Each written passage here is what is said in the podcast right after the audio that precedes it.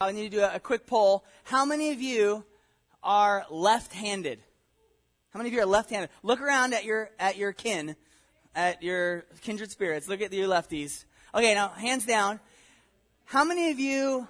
How many of you switched to become a lefty? Anybody? Was anybody a righty and then? Ha- are you serious? Really? Wow. Okay. Yeah. From a righty. What? You were forced? Oh wow. For athletic reasons? No. Uh, I was doing some research on uh, what we're going to talk about today from the book of Judges and um, started looking up who are some famous left handed people. Did you know that eight of our 45 presidents have been left handed? Eight of them. That's a pretty high percentage. Uh, Benjamin Franklin reportedly was a lefty. And check out this uh, list of minor people Alexander the Great, Charlemagne, Julius Caesar, Helen Keller. I don't know if this is true, but Dodger fans, Vin Scully. Does anybody know that? Is that true? I, I found that. Bart Simpson. Anyone left-handed? Yeah. Okay. Uh, Judy Garland. Uh, of course, Paul McCartney. Um, Michelangelo, the artist, not the Teenage Mutant Ninja Turtle. Although I didn't check, he could be left-handed, but I remember him being ambidextrous, so that's a little bit difference. Uh, Tom Cruise. This is on the list. Kermit the Frog.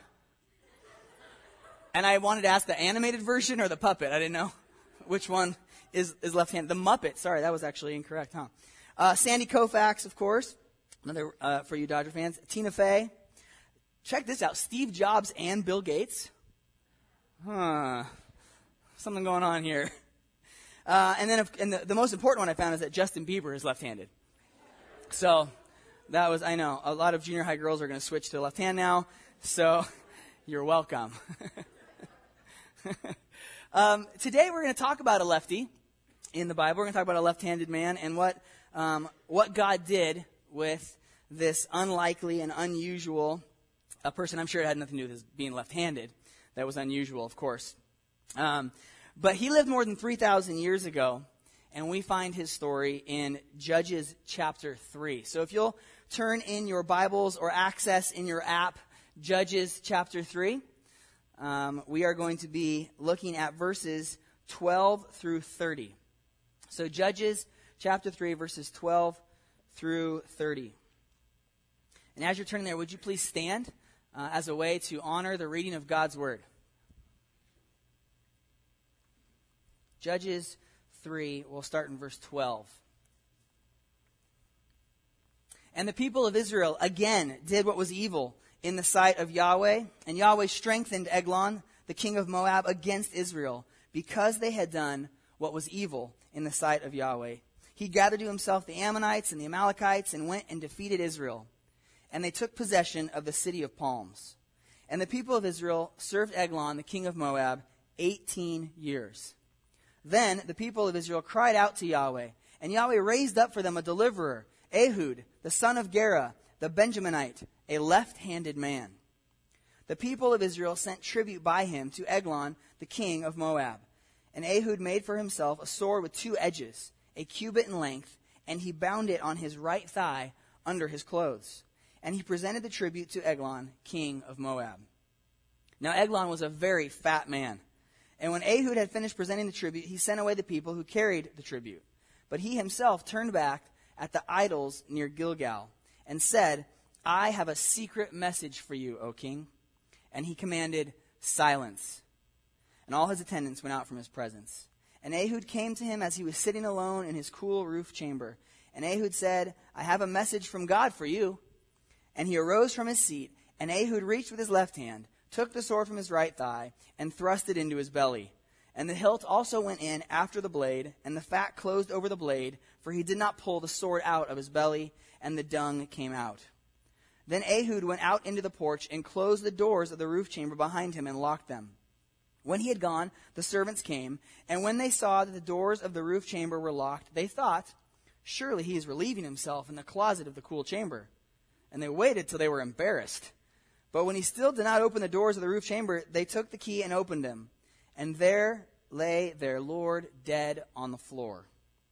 Ehud escaped while they delayed, and he passed beyond the idols and escaped to Seirah. When he arrived, he sounded the trumpet in the hill country of Ephraim. Then the people of Israel went down with him from the hill country, and he was their leader. And he said to them, Follow after me, for Yahweh has given your enemies, the Moabites, into your hand. So they went down after him and seized the fords of the Jordan against the Moabites and did not allow anyone to pass over. And they killed at that time about 10,000 of the Moabites. All strong, able bodied men, not a man escaped. So Moab was, re- was subdued that day under the hand of Israel, and the land had rest for 80 years. Let's pray. Father, no doubt some are wondering why in the world this is in the Bible and why in the world we're talking about it today. So, Lord, I pray that you would make it clear, that your Holy Spirit would um, help me as I uh, speak. Lord, that your Holy Spirit would help these as they listen. Lord, that we would find um, encouragement for our souls, that we would find warning for our souls. Lord, we know that um, all Scripture is profitable. So this morning we want to profit. We are uh, greedy for learning, for profiting from this Scripture. So open our eyes. Um, some are tired this morning. Help them to be awake. Lord, awaken us to your word that we might uh, not just sit in our seats and ponder this alone, but that this might generate discussion over lunch and that we might be renewed in our desire to search the scriptures, to know you better, and to be known by you. Lord, bless the reading of your word. In Jesus' name, amen. You may be seated. Did you know that one was in the Bible? I knew that one was in the Bible because when I was a little kid, um, I used to be a nerd. Used to be. Uh, and um, I liked to read my Bible, and I especially liked when there were violent, gory things in it because I'm a boy. And this uh, was a story that uh, I remember reading in uh, the Bible storybooks and thought that it did not get its due as far as pictures went. Um, I was hoping for more. Um, but as I grew older, I was really fascinated by the book of Judges because it's it's a really interesting book. If you have not read it recently or ever, you should take some time this week. Um, warning, it goes from, as one commentator said, PG in the first few chapters, PG 13, and by the end it's rated R. Um, it, it's a very interesting book. It's it's interesting to consider why did God include these things in the scriptures. Um, if you have a, a view of the Bible as a bunch of um, friendly, kid friendly stories, um, you've not read enough um, because this is actually um, par for the course in much of God's Word. We need to get beyond, though, a fascination with swords going into fat man's bellies and look beyond merely um, the story and see why God has include this, included this in His holy word. The book of Judges is a literary masterpiece. Um, as I looked this week, even learning more and more about how uh, the author structured um, the whole book to mirror itself, um, there is a cycle that's gone uh, throughout the book that begins to degenerate, and it speaks to the degeneration of the nation. If you've not been um, in Judges uh, in a while, uh, back in chapter 2 and into the beginning of chapter 3, uh, there is a cycle that is um, put forward so that one might understand what's going on in the book of Judges. Here is one uh, way to do it. I found about 37 of these. That's an exaggeration, but there's a lot of different words used for the cycle. Some of them have more steps than this. Um, but as you read at the end of Judges 2 and into Judges 3, this is the cycle that repeats itself in the six major judges in the book of Judges. This continues to happen, um, and God even uh, explains in the beginning uh, the what's going on behind this. And so, if you just want to back up in your uh, biblical history for a minute, um, after the children of Israel escape from Egypt um, and wander in the wilderness due to their disobedience, God um, allows Moses to see the promised land, but does not allow him to lead the people in. And so uh, the leadership mantle is passed to Joshua, uh, which happens to be the book before Judges. And Joshua leads the children of Israel across the Jordan River miraculously. And the children of Israel begin over uh, many years to conquer the land of Canaan, the land that was promised to Abraham, Isaac, and Jacob, a land flowing with milk and honey.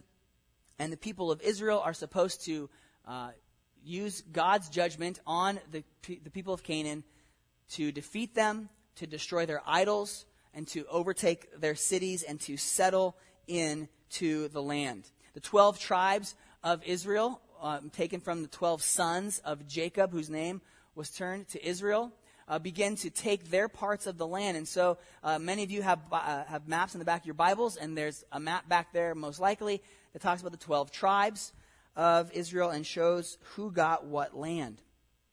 After Joshua dies, the nation stays mostly faithful to the Lord through the lives of the elders that survived Joshua.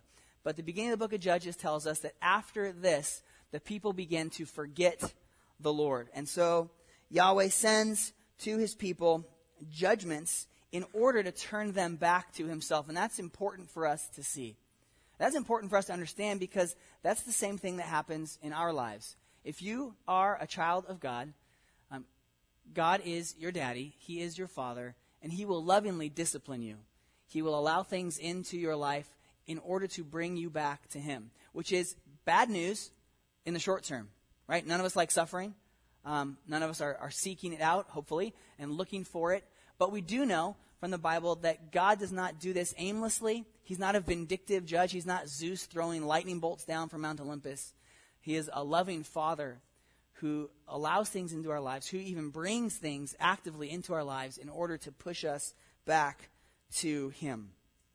Uh, one commentator said that the book of Judges rather than talking about the conquest of the land like the book of Joshua does, talks about the conquest of the people of Israel, the reconquest. It seems to be that though they were supposed to take the land of Canaan, that the land of Canaan, and specifically the gods of Canaan, are taking them. Uh, one scholar calls it the Canaanization of Israel. And this is what leads us in to Judges chapter 3. The first judge in the verses prior to what we read is Othniel. And we get to the second judge, Ehud. As you look at verse 12, I just want us to um, make our way through this difficult text. And it is difficult. One of my favorite commentators said, difficult texts should tempt you to preach them. I was tempted, and this is what we get today. By the way, if you're visiting, um, we just finished a year long study of the book of Isaiah. And next week, we start the Gospel of Luke. So don't worry. We're just getting a little toe in the water of Judges. You can go back for yourself, but we're going to move on to the book of Luke. Um, Pastor Ron and the young adult group are out camping, and it's summer, and it's in between series, and so I got to choose. Okay? Lucky you. Take a look in your Bibles at verse 12 of Judges chapter 3. And I want you to look at one word. And the people of Israel, what's the next word? Again again. What a tragic word. Let's pause and think about that. The people of Israel again, and what follows is a refrain that we hear throughout the book of Judges, did what was evil in the sight of Yahweh. They did it again. Can you identify with that? Oh, I did it again. Lord, again. Dad, again. Husband, wife, again. I did it again. This is a refrain that we're used to. So this is not just um, some historical thing that happened 3,000 years ago. We can quickly and easily identify with the word again. You and I, again, do what is evil in the sight of Yahweh. And watch what God's response is. God does not sit back. God does not throw up his hands. God is not surprised. But what God does in response to his children's rebellion is, check this out, strengthen a foreign king. God strengthens a foreign king. God raises up Eglon, the king of Moab, against Israel. And then it's repeated twice in one verse because they had done what was evil in the sight of Yahweh. The children of Israel were specially chosen by God. They were given his law, they were given his instruction. That's hard for us to understand. We tend to think law is bad, law is restrictive, law keeps me down. Um, we don't like that. Uh, but the Old Testament law um, was, was a gift from God to help his people know how to live together as a community. Think about this. What were God's people doing in Egypt before they escaped? Setting up a new dynasty. They were slaves Slaves don't make a lot of decisions for themselves, and slaves certainly don't do generally a good job running a country because they can't. And when that happens for generations, um, you tend to not have a, a very good structure in place to set up a civilization on your own. Think about the kindness of God to, in the wilderness, keep his people from entering Canaan right away and give them laws to live by. Isn't that a good thing? Isn't that a, a, kind thing that God does? How good of God to reveal himself to his people, to give us laws and instruction for how we can live. And so it is this law, it is this instruction, this good law, this good instruction that the children of Israel transgress and they do what was evil in the sight of Yahweh. So, Eglon is the king of Moab, and he's going to gather to himself some allies, some friends. And here's a map that maybe you can see. Um, this is a map of the uh, land of Canaan. Uh, it has some of the judges listed from where, where, they're from.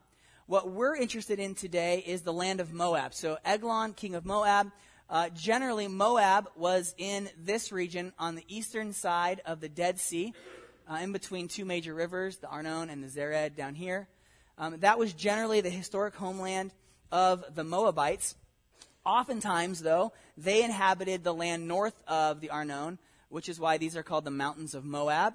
That is where the children of Israel um, kind of gathered uh, in the book of Deuteronomy before they cross over into the promised land. So that's Moab, that's Eglon. Now, Eglon gathers some uh, allies, and he gathers basically his brothers, the Ammonites who lived uh, in the region of Gilead, in the wilderness, and in the mountains to the east, but north of Moab. The Ammonites and the Moabites came from Lot um, and his incestuous relationship with his daughters. Um, so the Moabites and the Ammonites are cousins. They're cousins to the Israelites. And you see this throughout Scripture. There are times when there is peace between them, there is times when there is war between them. And the last people mentioned are the Amalekites. And you won't see uh, Amalek mentioned up here, but Amalek was actually a grandson of Esau. So we have all kinds of weird cousins, once removed, second cousins, all uh, fighting each other. Um, and this is still going on in the Middle East, so this is not too surprising to see. Uh, but the Amalekites were more of a nomadic peoples that lived in the south, in the region down in here, and even down into the Sinai Peninsula. Uh, we see them in the scriptures as a specially uh, designated people that God told the Israelites to wipe out. This will come back to bite a lot of Israelites, including the first king of Israel, King Saul, who fails to obey God and wipe out the Amalekites. So these are the people that are uh, raised up by God to punish and discipline his children. So they gather and they come and they defeat Israel. That means they had to gather on the eastern side of the Jordan to cross the Jordan into the main homeland of the Israelites, and there they defeated them. It says they took possession of the city of palms and they, they served Eglon, king of Moab, 18 years. The city of palms, throughout Scripture, um, in a few places, is referenced to Jericho. Um, it doesn't say Jericho anywhere in this, uh, but it seems to, to be that Jericho is the city of palms. Um, you'll notice on the map here that Jericho is right north of the Dead Sea. Uh, we were able to go there uh, a few weeks ago. Um, it is a habitable place in the region because there are springs there. Um, so it looks fairly desolate around, but there are springs right there in uh, in Jericho that are still functioning. They're still drawing their water from. And interestingly, there are still many, many date palms so this is a modern picture um, near uh, near Jericho, and you can even see um, they have some tall palms and some uh, palms that are growing in over here, and also some uh, bananas. Here is uh, a date palm tree, and they're protecting the dates so they don't all spoil on the ground, so they can collect them. Uh, and as we drove towards Jericho, we saw groves and groves and groves of palm trees, specifically date palms. So Deuteronomy 34 3 indicates that Jericho is known as the region or the city of palms. Uh, Second Chronicles 28 15 says, At Jericho, the city of palm trees. So this seems to be um, the location. It seems to make sense because, oh, I'm sorry, I forgot to show you this. This is also a picture from the mountains overlooking uh, modern Jericho. Here is ancient Jericho, Tel Es Sultan. The Jordan River is off in the distance. The Dead Sea you can see over here. And the Moabites, the Ammonites, and the Amalekites would have had to cross the Jordan River somewhere in this region and come across in order to take Jericho. Um, this is pretty significant because for uh, many reasons, but one of the reasons is the easy access. They would have had to cross the river and they would have had uh, not to go very far. They wouldn't have had to climb any mountains. Uh, the city of Jericho is on a plain, and so it was easy to access and easy to attack. The other thing is the symbolic nature of Jericho, right? All we have to do is go back a book in our Bibles, and one of the most famous Bible stories that many of us learn from earliest days, Joshua fought the battle of Jericho. Um, it was the first city that the children of Israel took, and it was a miraculous seizure of the city. Um, it is, it's very important to note that this would have been symbolically shattering to the people of Israel to have lost, essentially, their first stronghold. They lost their first foothold. The place that symbolically um, showed their strength, their entry into the land, their beginning of their fulfilling the promises of God by taking the land, has now been taken back from them. It seems to show that the children of Israel are losing their control. Now, again, it must be uh, emphasized this is not an accident. God is not in heaven wringing his hands, pulling out his hair. Oh no, my people, what's going to happen? We know from the scripture that God strengthened Eglon to do this. God enabled Eglon to bring the people in. Yahweh raised him up. And this is a good time for us to pause and consider what that means as we think about world affairs. God is not surprised when um, a suicide bomber blows himself up somewhere.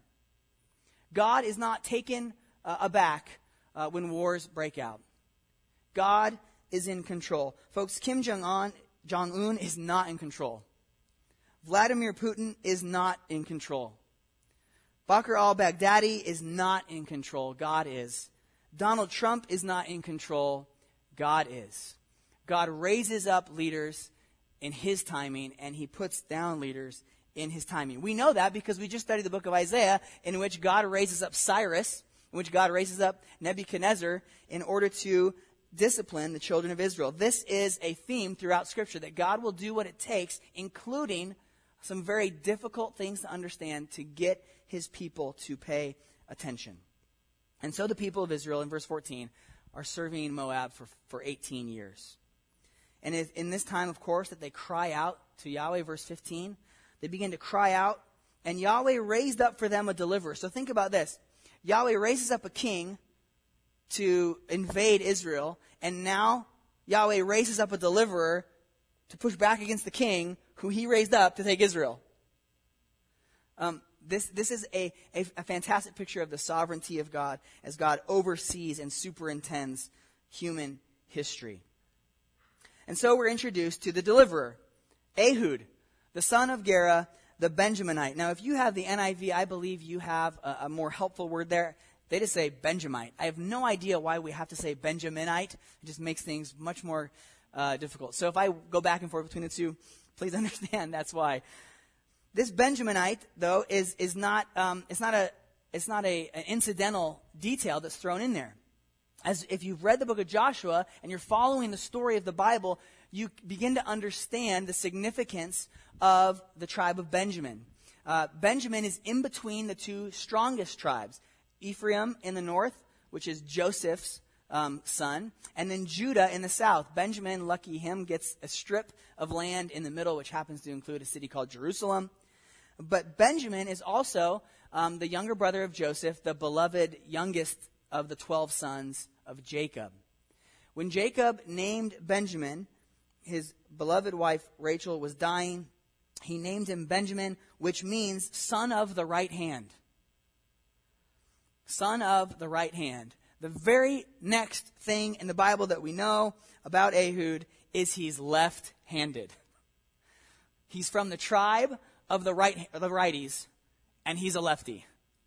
What's even more ironic and I think humorous is that at two other places in the Old Testament, we find out that for some reason, it's in the genes of the Benjaminites the righties that they have a lot of lefties. there are a lot of left-handers. We see that the, some of these men defect to David in the days of King Saul, and they can use their left hands with slings, and they're very accurate with them. Uh, it also comes up in uh, Chronicles that there are ambidextrous slingers, and they're from the tribe of Benjamin. So there's debate uh, over what the left-handedness means. In many cultures, as you may know, left left-handedness has been seen as a curse. It's been seen as a bad thing um, because it's not common, right? Um, we did we did a little survey at the beginning here, and most of us are right-handed. Um, I think that's very interesting because the Hebrew for left-handed means is hindered or restricted in the right hand. There's debate about whether that means he has some kind of disability with his right hand, and so he, he has to use his left hand. Um, it may just mean that he's left handed, but whatever the case, it's included because it's unusual. It's included as a detail because it does make a difference in our understanding of the story. Now, this is an interesting uh, piece of story, of narrative, that we know something that not all the characters in the story know. We've been introduced to something, and you know this if you've read novels. Oftentimes, the author will let the reader in on something, but the reader understands the characters in the book don't know this, which creates this kind of like, oh, what's going to happen? What, what, what's this? What's this person going to do? Oh, this person doesn't know that. It, it, it creates tension. It creates expectation. So when we find out that Ehud is a Benjaminite, he's left-handed. This is very interesting, and he becomes the man who takes a tribute back and forth from the children of Israel to Eglon. It seems that Eglon has taken up residence in the palace in, in Jericho. Maybe he likes the west side of the Jordan better. Maybe it's his summer palace. Maybe he goes down to the Dead Sea and gets a spa treatment. Um, whatever the case is, he seems to be in Jericho, ruling and reigning from there. And so Ehud brings the tribute. Uh, the tribute uh, may be uh, given to Ehud. Maybe he's a left, lefty, and maybe he's not a threat. And so maybe this is like, oh, you can, you're left-handed, you can go take the tribute. Um, it doesn't seem to be um, a great job to be uh, taxed, uh, ta- uh, given, but he also has a, a, party with him that brings the tribute. We don't know what it is. Maybe it's wheat.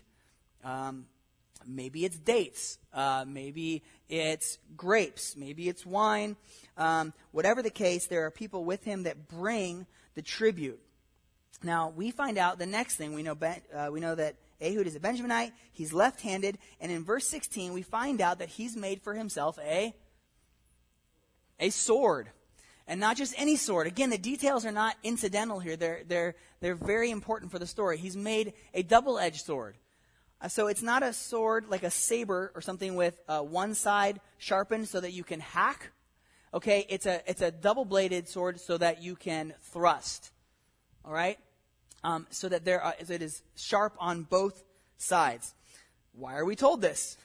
Well, because it's going to become important as we begin to tell as we're reading it. This is not introduced into the story not to be used, right? It's like, and he had this really cool sword, and it never shows up in the rest of the story. He has a really cool sword, and now we're supposed to go, what's he going to do with it? What is he going to do with this sword? Well, it's a, it seems to be a shorter sword, maybe more of a dagger length, maybe 14 inches, 16 inches, maybe even short as a foot. And because he's, ah, left handed, he puts it on his right thigh. Um, there's debate over whether or not it would have gone on the inside of his thigh or the outside of his thigh, but it, would it went under his clothes, of course. And it seems to be that this is a stealthy move because most people were right handed, and therefore they would draw their sword from the left leg. So he has a concealed, he has a concealed carry license. Just kidding. He, ha- he has this, uh, this dagger, this short sword strapped to his right thigh. It's under his clothes. And verse 17, and we revisit, oh, he's bringing the tribute to Eglon, king of Moab. And then here's another detail. Coincidentally, Eglon was a very fat man. Oh, okay. That's a fun, that's a fun detail. Uh, perhaps it's mocking the Moabites, um, but it is a very important detail as we're about to find out. Eglon by the way, has a name that means calf, or calf like, or calf man. Um, this, I learned something new in Israel this time, uh, many things new in Israel, but this time uh, was that even today in Israel, but back, especially in ancient times, um, children were named for the animals. they may have been nicknamed after one of the pets. Um, and it was very common to have a name that equaled uh, an animal. Um, so Caleb uh, means uh, dog, okay? Uh, there, Eglon means calf, okay? A, a young cow. This is not uncommon. But it seems very interesting that the king of the Moabites is named Calf, and he's fat. Perhaps he's the fattened calf. okay? Here is this very interesting detail about Eglon. Now, we zoom in to a particular time. It seems that Ehud had presented the tribute before, and this was another trip, maybe the monthly trip, maybe he's paying rent, okay, and he's visiting Eglon to give the tribute. Now, we'll go to verse 18 and watch what happens. We come into it after he's presented the tribute.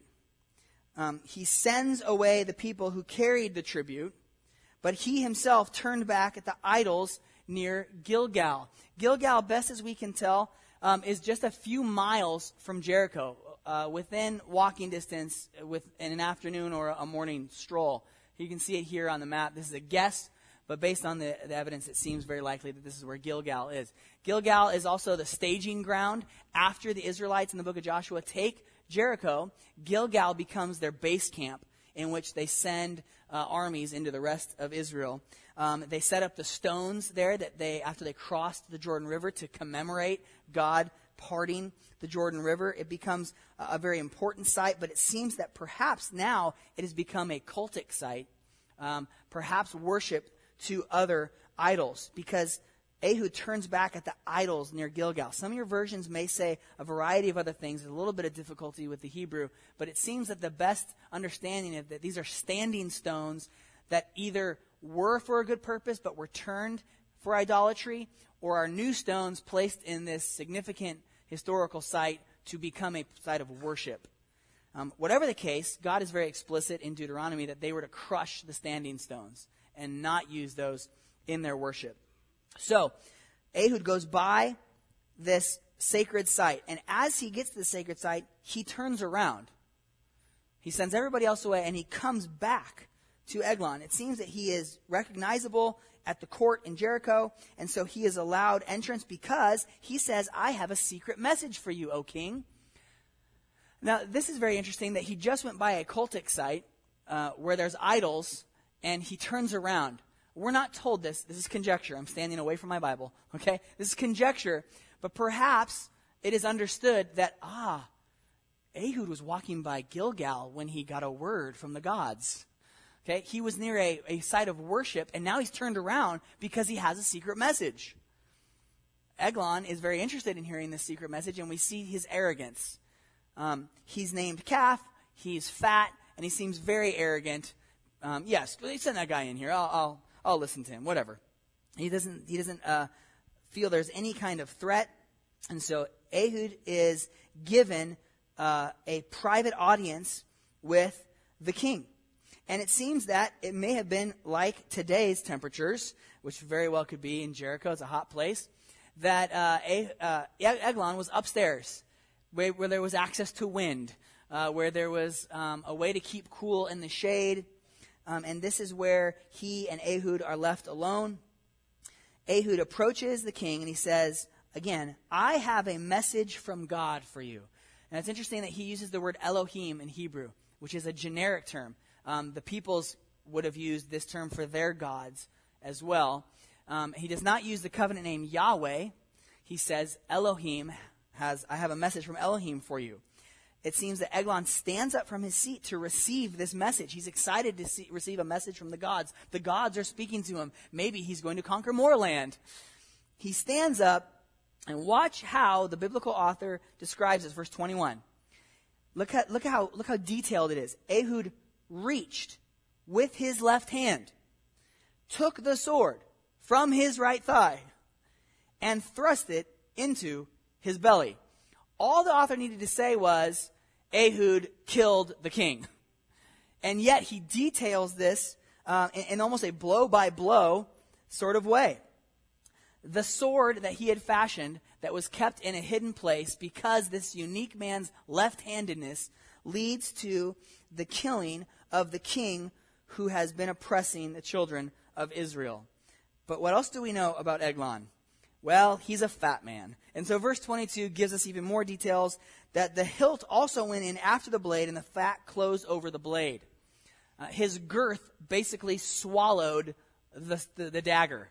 Okay? He may not have even had um, the, the cross blade right here, and so the whole thing just went in. Now, some of you have a version that says the, the, the sword went out his back.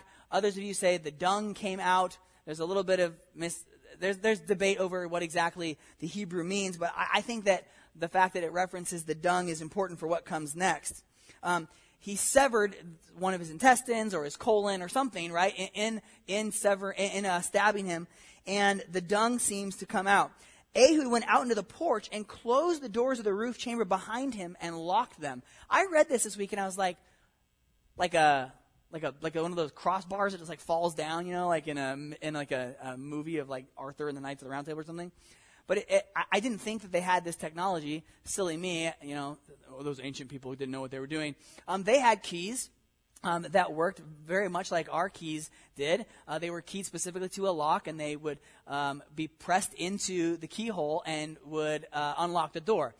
Um, so Ehud exits quickly because Eglon has dismissed his his uh, courtiers or whatever, and Ehud locks the door and sneaks out around the back. Somehow, um, Ehud, who probably is familiar with the palace now that he's been delivering the tribute, knows how to get away. He's planned this, and so he locks the door. Now, th- this is hilarious. Um, th- this next part of the story, just imagine this. Um, the servants came, and they find the door locked, and they're wondering, well, what happened? I mean, did they, they're not talking anymore. What, what's going on in there? What's happening? But apparently, um, in the king's upper chamber, he also had uh, a commode. He had some sort of form of a toilet um, to use. And as they get close to the door, oh my. Well, we know what the king's doing. Let's give him his privacy. We'll, we'll wait. And it says that they wait until the point of being embarrassed because they think he is going to the bathroom. But they wait a long time. And finally, he's not coming out. And so when they when he couldn't get in, they took the key, they opened the door, which you probably don't do on the king, right? Like you don't open the king's locked door any old time. And they, they finally get up the courage to do it, and what do they find when they open the door is Eglon, the slaughtered calf, on the ground dead. They did not expect that. Nobody expected that because this man was just an Israelite. More than that, he was just a Benjaminite. More than that, he was just a lefty. This is completely unexpected. God delivers the children of Israel by a very unexpected way. So Ehud escapes, verse 26. Uh, the, while they're waiting, he gets time to run away. It says he passed beyond the idols and escaped to Seirah, so he takes the same route. When he gets back to um, the hill country of Ephraim, which is right on the border of Benjamin, where he's from, he grabs a ram's horn, okay, a shofar, Uh, it's called a trumpet here, and he blows the trumpet to, to rally the troops, right? I hear this sound echoing through the hills and the canyons, and they gather to Ehud. He gathers an army. They go down with Ehud as their leader. And verse 28, he says these significant words Follow after me, for Yahweh has given your enemies, the Moabites, into your hand. So they went down after him, seized the ford of the Jordan against the Moabites, and did not allow anyone to pass over. Um, this is a zoomed in map. This is what would have uh, probably happened is that um, this probably would have taken a day or two.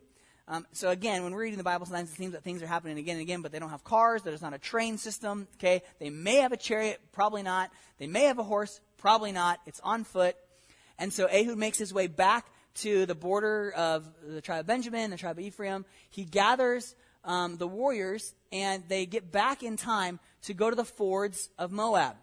Okay? Not Ford trucks. Okay? A ford is where you cross a river. It's a shallow part where it's easier to get across the river. They secure that so that the only way across the river is in d- more dangerous places. That means that the soldiers of Moab and probably the Ammonites and the Amalekites can't get back over the river very easily. Maybe they didn't go to swimming lessons. Maybe they had heavy armor on and would have drowned going across the Jordan. Whatever the case is, they cut off their escape route and defeat the Moabites. And they don't just defeat the Moabites, but what do we know about the Moabites in verse 29? Is this just any old army? No, this is a highly skilled army. So again, God is using an unexpected way to rescue his people over overwhelming odds. These are all strong, able bodied men, and yet not a man escaped. Woo! What do we do with this? I mean, it's fun. Where do we go? That was fun. Hey, yay. Fun stories in the Bible. What, what are we to do with this? Notice how God is at work, even in the mess. Notice how God is at work, even in the dark times, even in the times where his people have turned their back on him. Notice how God works through a, a series of seeming coincidences to bring about deliverance for his people. And, and the, the, the thought here is can God work in and through your messes? Because you have messes, don't you? You're messy. I'm messy. And I don't just mean disorganized. We're in messes. We're in messy families. We're in messy businesses. We are messy people because of our sin. But you know what? Sometimes we can get actually uh, arrogant about this. Right? My mess is too big for God which, if you think about it, is a ridiculous thing to say. But we do, we do that all the time, right? This mess, oh, I don't know how I'm going to get out of this mess, as if God can't cut through the mess. We see in this mess in Judges chapter 3. In fact, we see in the mess of the book of Judges, God still working and getting through to his people. You know the next book in the Bible is after Judges? It's Ruth. You know what Ruth proves? The time of the Judges is a dark time. But it's not all darkness. Ruth is one of the greatest love stories of all time. It's this glimmer of hope and light in a time of darkness when the judges ruled. Don't tell me God has given up. He's not done with you. So hang on, persevere, keep fighting, lift up your eyes, and say with the prophet Micah, As for me, I will look to Yahweh. I will wait for the God of my salvation. My God will hear me. My God will hear me. Be warned also in this story. Be warned about the turning away from God. We see the children of Israel do what's evil in God's sight, and there are consequences. There are consequences to turning away from God. He brings a, a, a, another people in to take the Israelites out, to rule over them, to suppress them, in order, watch this, in order to bring them back to himself. Now, let's not overdo this. Let's not read into every situation in our life and apply a prescription, exact prescription from the scriptures. But let's know that whatever happens in our life, that God is capable, We're saying it today, God is able to work in and through the mess. And then lastly, be encouraged by God's grace. There's grace all over this story. It's everywhere. Those who are delivered are completely undeserving. They're rebellious people. They're ungrateful. They're spiritual adulterers. The fact that God would act at all is totally and completely sovereign grace. That's the only reason they, these people are rescued. So be encouraged by God's grace displayed in these stories. And when we read these stories, let's, let's slow down a little bit and, and reflect. Reflect on what's going on in this story. Is it just about a guy stabbing a big fat man? Well, um, it's in the Bible, so probably not. But it does take some work to unearth this, to sit and think, to notice, to look at the details, to soak it in. Many of you have study Bibles that will help you with this. Now, think about it first and then go to the study notes. But, but I, I mean, I got these maps from a study Bible to help us understand what's going on in the story. And last, as we're thinking about judges, as we're thinking about leaders and deliverers, think about the judge, Jesus Christ.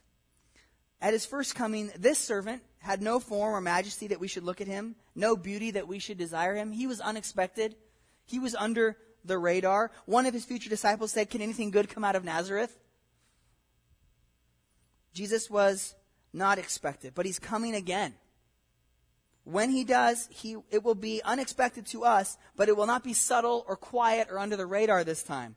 This time, Jesus will rip open the sky and ride with heaven's armies to destroy his enemies and ours, just like Ehud pictures in this story. Jesus is going to rescue us, deliver us from our enemies, and then he'll sit on the throne, and then he'll judge the living and the dead because he is King of kings and Lord of lords. I wonder if on that day, I wonder if on that day if you will shout in victory and hope, or will you run in fear, as some in the Bible do, and beg the mountains to fall on them? Do you know what you will do? Are you maybe hoping your good works will outweigh your bad?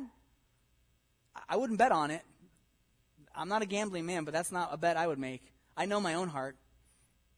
My, my good works and my bad works stacked up on the scale, it's, it's not going to be even close.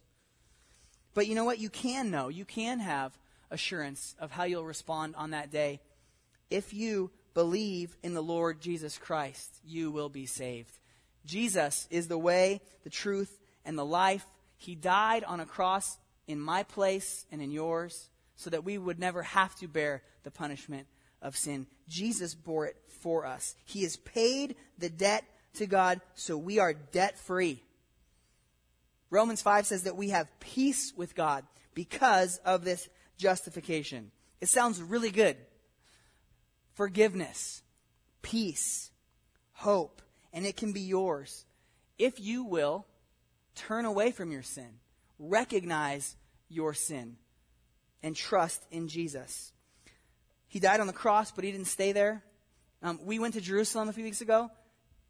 We didn't find Jesus' body. It's not there.